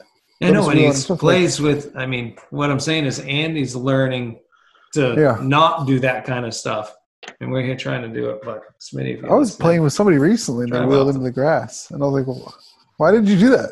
Like, I guess I don't know. somebody wants to pass? I was like, then they could put all four tires in the fucking turf, but nobody's passing. There's not a lot of traffic. It's not a two lane highway. Everybody's going in the same direction except one person, the cart mm-hmm. girl. Yep. And that's even if she's You've working. seen a lot right of now. people. Yeah. You've been seeing a lot of people on the cart path coming the other direction. or- So many. Oh shit! Letting everybody play through. Oh, man, we got a build up over on the backside of 13 and 14. We got Dan, Steven's put Dan, and his. Dan and his buddy are pulling over for everybody, waving them by, waving them by. Put on the blinkers. Put on We the got a we got a fender bidder on the eastbound lane of the 13 freeway. Those people heading back to 12. You know how to get congested back there about 3 p.m. Oh shit! Yeah. Uh, send out Ranger Rick. that would sound anyways. Oh no, that's what Oh. it is though. But I ain't got anything else, boys. Uh, hockey Yeah. is almost over. I think uh, the Lightning uh, seem to hit a second gear. It'll be interesting to see if Dallas can bounce back after that last one. Uh, Yeah. Stamkos is he gonna play? What's I up with him? He got wheeled off. done. You think he's done? Done? Yeah, Yeah, I think so that's- too. gave it a Pretty cool that, he got the goal. Yeah, it's pretty Cool that he got the goal. And That's that, it. yeah, he's done. But it's been good. You know, I was shocked that the first game was be well, you know, it was Dallas. Even though I'm kind of rooting for Dallas. I don't know why. Probably just because the Lightning always give the Bruins a hard time in the past couple of years. So Yeah, I see that. Well, shout out to Big Ed. He really needs the stars to come through real fast. Oh But yeah. you never know, man. They could reel off two or three in a row. Yeah, they could. Good. How about your uh, Celts? Let's talk story of the hour. We can talk The about the Celts, Celts. or we can talk about the Cubs' lack of hitting. But Yeah, the Celts are the Celts are getting outplayed. Um, I think come from? on they're out i think it's out hustling everybody doing things that you know just need to be done whereas the celtics are relying heavily on one person to take over the game but they can't quite figure out who that guy is The guy's You know? 20 years old. His name's Jayson Tatum. Yeah but 20, um there seems to be or at least through my buddy jeremy the one i asked how what the Yeah. scene's like back there you know to answer me and he texted me the other day and he's like yeah it's you know within his group it's all like aau coaches and then his other buddies they play in men's leagues together so they're all hoop fanatics you know they're somehow involved in it pretty heavily so that, and they're all hoops you know celts fans obviously. So that group that sits they're hyped all the time. You know he said but as far as like the city is it will always be pats bruins red sox celtics you know, really? fandom. Even when Bird was around? yeah and um, the Garnett. no no no i would say back then the celtics and the bruins know, yeah in the 80s it was the celtics and the bruins were probably in the patriots suck but football's football Yeah. here you know it's kind of you know you're just a fan because they're the hometown team and football's football so you're always a little bit of a fan no matter what and you know i still i don't know something about the fall back there at least for me and i i would say i'm probably i'm definitely pats bruins and then the celtics and the red sox they could flip-flop you know kind of of how it's going basketball i'm so disgusted watching it's it's so painful Oh, So, I enjoyed like- it, dude. yeah, I think they're so so good. Yeah. But the way the game is refereed and the way the referees start to get in the way of the game a little bit, uh, you know, there's through the conversation with Jeremy, he was saying, you know, there's write-ups in the newspaper that uh, how the Celtics play with certain referee groups. You know, so they're swaying the, the game is, you know, facts show that they score so many points. They either win or lose by this much. You know, this legit stats with certain groups. That's fucking wrong in my eyes. You know, what are they? It's the Joey Crawfords of the world. You know, they all learned how they can become like true part of the game. You know, and actually everybody starts to recognize them. You know, before they were just dudes in pinstripes, fucking, you know, you didn't get the camera right on them anymore where they got to do a review of a call. Right. You know, the review of a fucking call, there's three referees on the goddamn court. They should only be able to review themselves. Like, you know, in a real manner, the guy at the top of the key blows a whistle of something that's kind of down low, you know, and it's clearly garbage, but the angle he's on obviously looked like a foul or he's got fucking money on the game. The guy that's right in front of him never blew the whistle. He should be able to hold on, hold on. Let's talk about this here. Here's what I fucking saw. No, no, no, no, no. Take it back out of bounds. There's seven seconds left on the shot clock. Let's get this fucking thing going. You know, not the other dude get one challenge. Is that what it is? One challenge the NBA gets?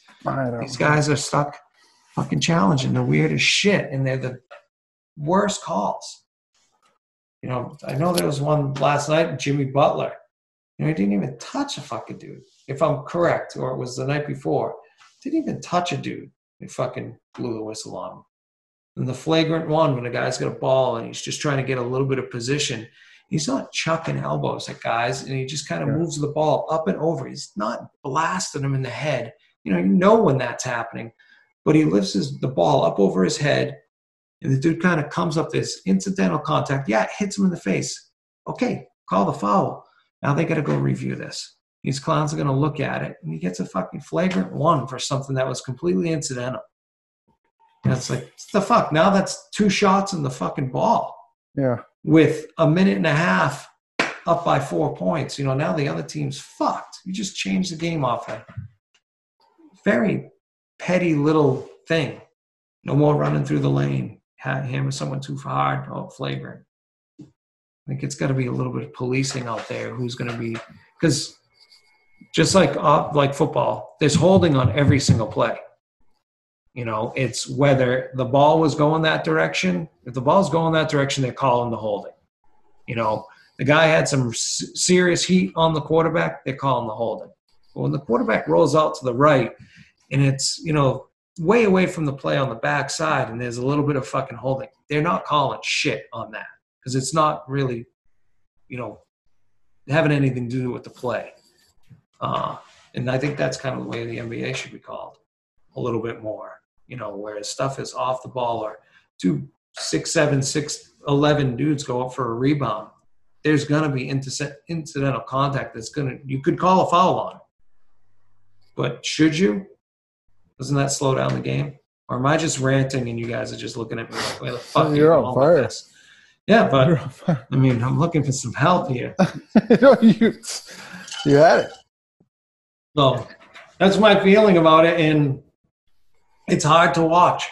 But um, again, when my buddy Jeremy, he sends out a tweet last night, and I've never done this. I've never like quote unquote trolled somebody, and uh, he sent out something about how this. you know Miami. You know, I'll admit it. You know, NBA, the elite NBA players should be able to break a two-three zone, and goes on and on. But you know, for the Syracuse alums of the world, I bet you're loving watching this stuff. Something along those lines. And I just chimed in. I was like, "That's a rough take." When you just when your So team your just team an L. yeah, when your team posted an L. And uh, I just, and then I text him right away. I'm like, I'm trolling you on Twitter. And I was like, that's the first time I've ever done that before. like, you know? and he's like, yeah, I saw that. So then it became this conversation of, you know, he, th- he he's a basketball purist, so they should be playing man-to-man defense. I did like when the NBA had that rule. You know, you couldn't play his own defense. In logically thinking, that's the dumbest rule. You know that you can only cert- you can only play Right. defense a certain way. The idea is to steal the ball from the other team, stop the team from scoring without fouling. That's the that's pretty much or let's foul them and try and get away with it. You know, kind of thing. So that's stupid that you're made to do it, but I think it's it creates for a better game. I think you know it's much more pick and roll. Um, you can't just stuck. You know, it's hard to even argue it even that direction. As I sit here and try and think about it, it's like no, You play any defense you fucking want, you know. And For someone who doesn't like basketball, you have a pretty strong take about it. Well, here's my reason why I don't like it. You know, I do No, have a strong just- take about it. I just Okay. miss the days. Yes. No, that's that's fine.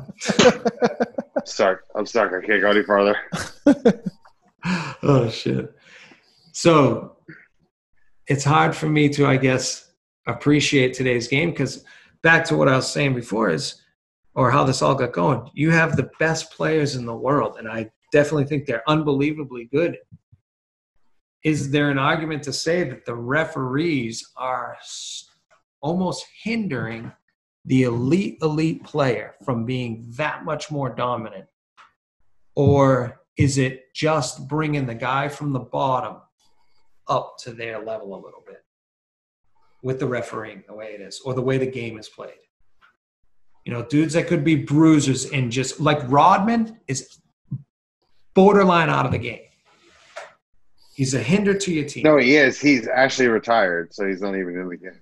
Correct. I understand that. But he would have to quit the game if he played in today's day. At least he got the chance to retire. And as an NBA Hall of Famer, he wouldn't be an NBA Hall of Famer playing today. He'd fucking foul out every single time. He couldn't play the way he played. Like Kendrick Perkins. I mean, you're right. You're not wrong. But they didn't have. Things have evolve. Bill Laimbeer. He wouldn't have played ever. No. You know, any of Or those Dikembe guys. Mutombo. Uh, yeah, that he'd probably get technicals for waving his finger. Yeah, you know, talking too much shit. And the whole thing goes around to is I just think it's there. I don't know. I could go on forever about this. So there is no going around to anything. I could go on on beating this game to death, but I like it. I've started shooting hoops in my driveway. Did you? Mm-hmm. You get some videotapes? You get some personal tapes? No, I don't have some videotapes. We should get some videotape. Yeah, we're shooting them last weekend out there. Making I'm. What's better, your I can still shoot. cornhole Yeah. toss or your basketball shot? Uh, hmm. Ooh. Now, I would say um, in a game of horse or something like that, or just a kind of a shooting contest, I'd probably put myself up against a lot of my friends in that, as opposed to Okay. going up against a lot of my friends in cornhole. I think I have. I just I'm not as consistent. I can get going just shooting, playing and getting in a game. I haven't done that in so long, so I bet that would be quite a rhythm to try and get into. But just buzzing around the back, you know, the driveway on like a nine and a half foot hoop because I don't think it goes up to ten feet, and uh, I can just drain. Nine and a half? Yeah, Did that just come What do you out? need? Okay. You just don't tell your I can name or dunk you're. Yeah, dude. everything. the one of the biggest game, one of the best. Did you guys grow up playing dunk hoop? Like as kids, it was just everything was set on a level where you could dunk, but it wasn't like set at like seven feet where you could just walk up and do it. It was always set at like, you know, if we were in like eighth grade freshman year, it was probably at nine feet, and then by the time you're, you know, into college for us, you know, six one, so nine and a half feet. So when it happened, Yeah, we're you know, it was like legit shit, but you had kids that could take it to the hole and just go over everybody because it was just enough. So it was kind of like playing I've on the. never dunked in my life, Matt. Like, I'm not gonna bullshit you. I've, I I've I- barely scraped the bottom of the net. yeah, I've dunked I know, on see ten you. feet.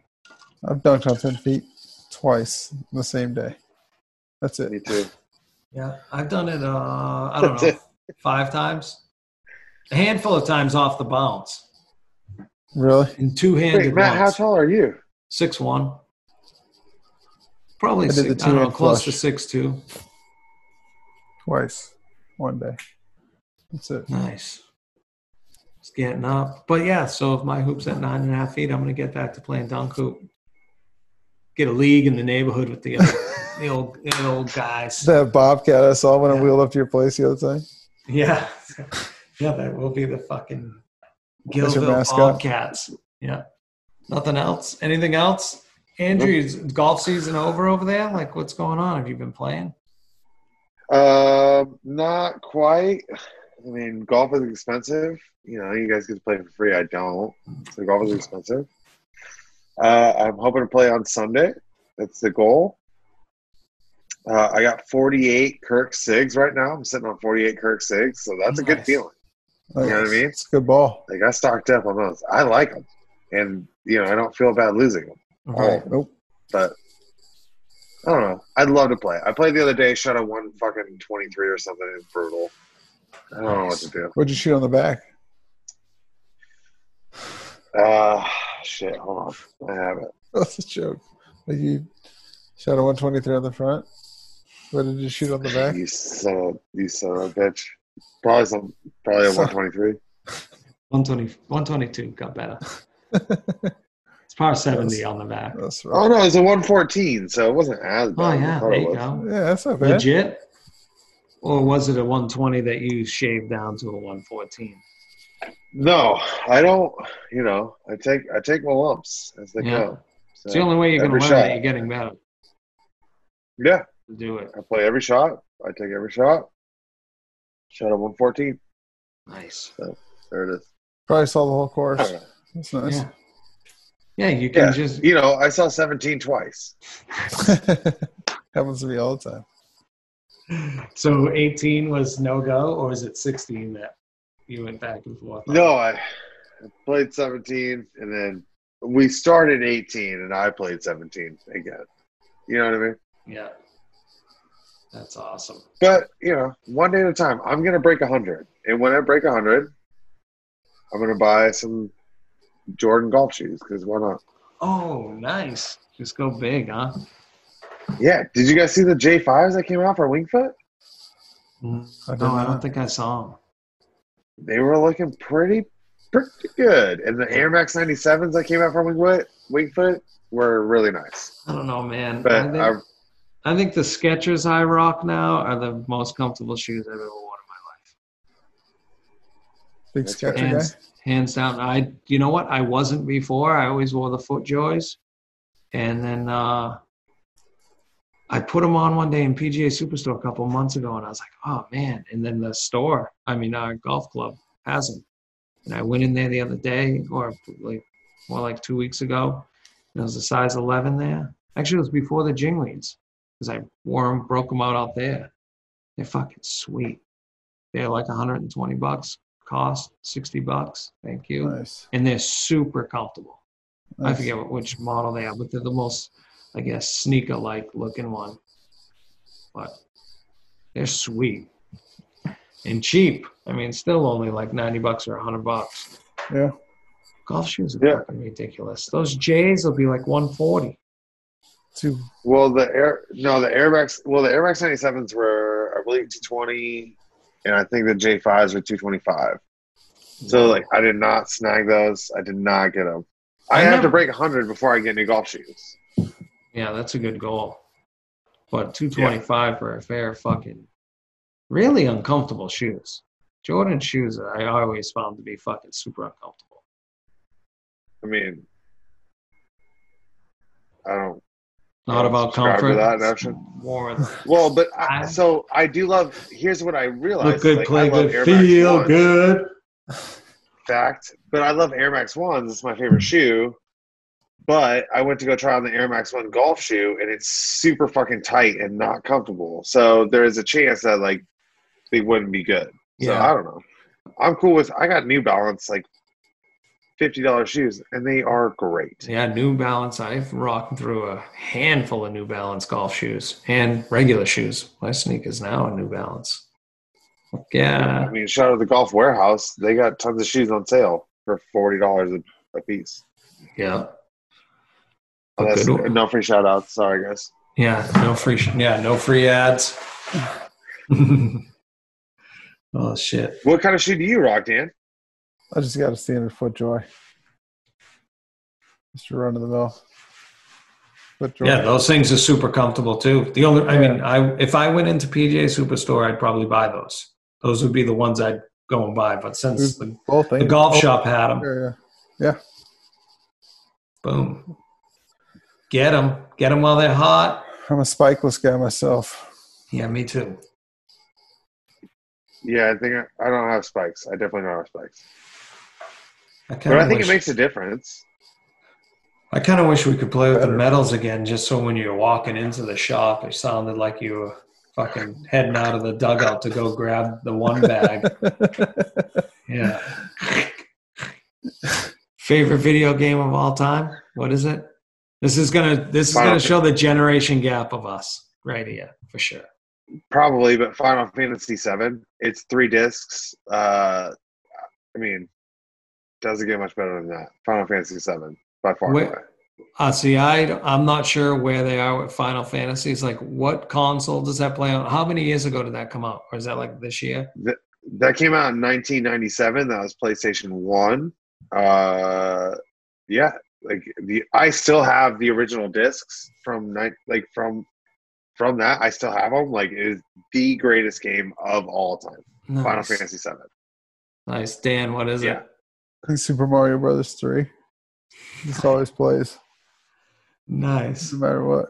Mine is mine's NHL '94. Hands down, hands down the best game that's ever been on Sega. Yeah, on Sega. 93 was cool too, but 94 just took it that next step.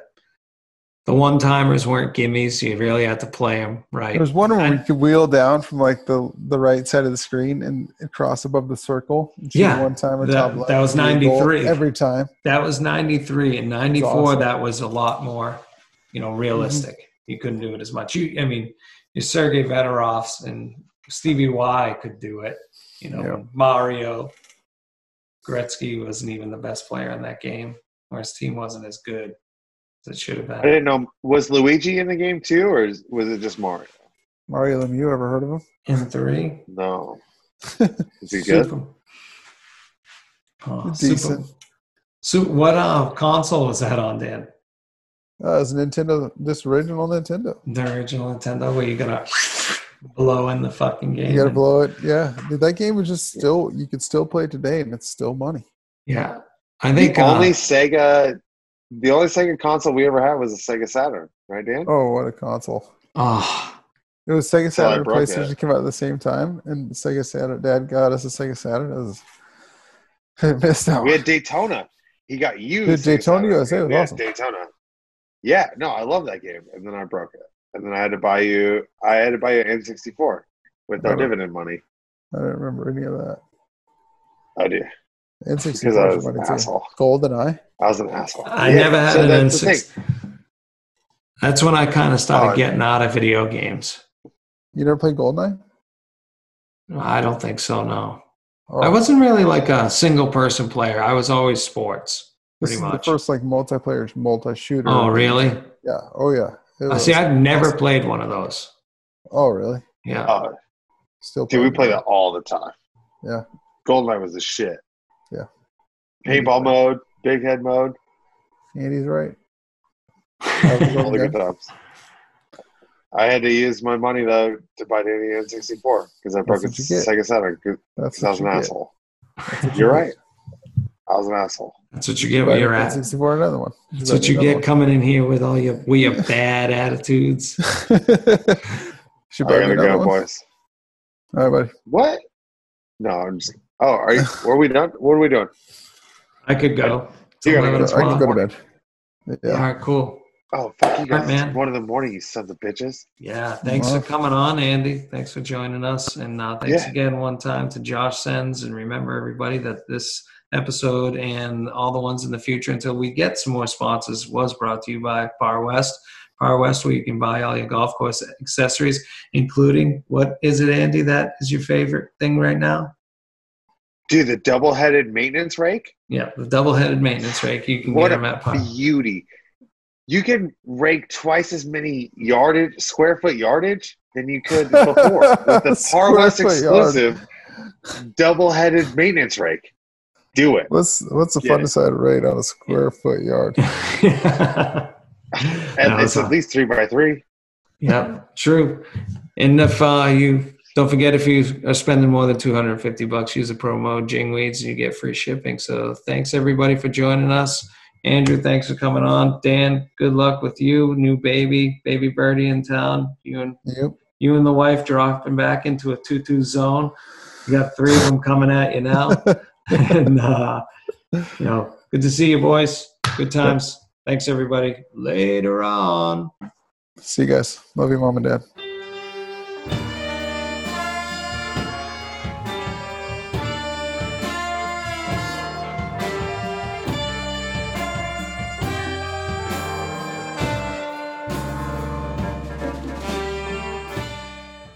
Whoa, look at that fucking mustache. Handsome. That thing's great. Is Andy in? What's up, boys? I think when bud. when Josh signs on, I should have my shirt off. Oh. How much do you think I could bend? Are you drinking all this too? Yeah. Did you know they make 24 packs of 16, 16 ounces? No, I didn't. They do. Per ounce, it's cheap. Hannafin, right? Hannafin. Monafin. Hannafin.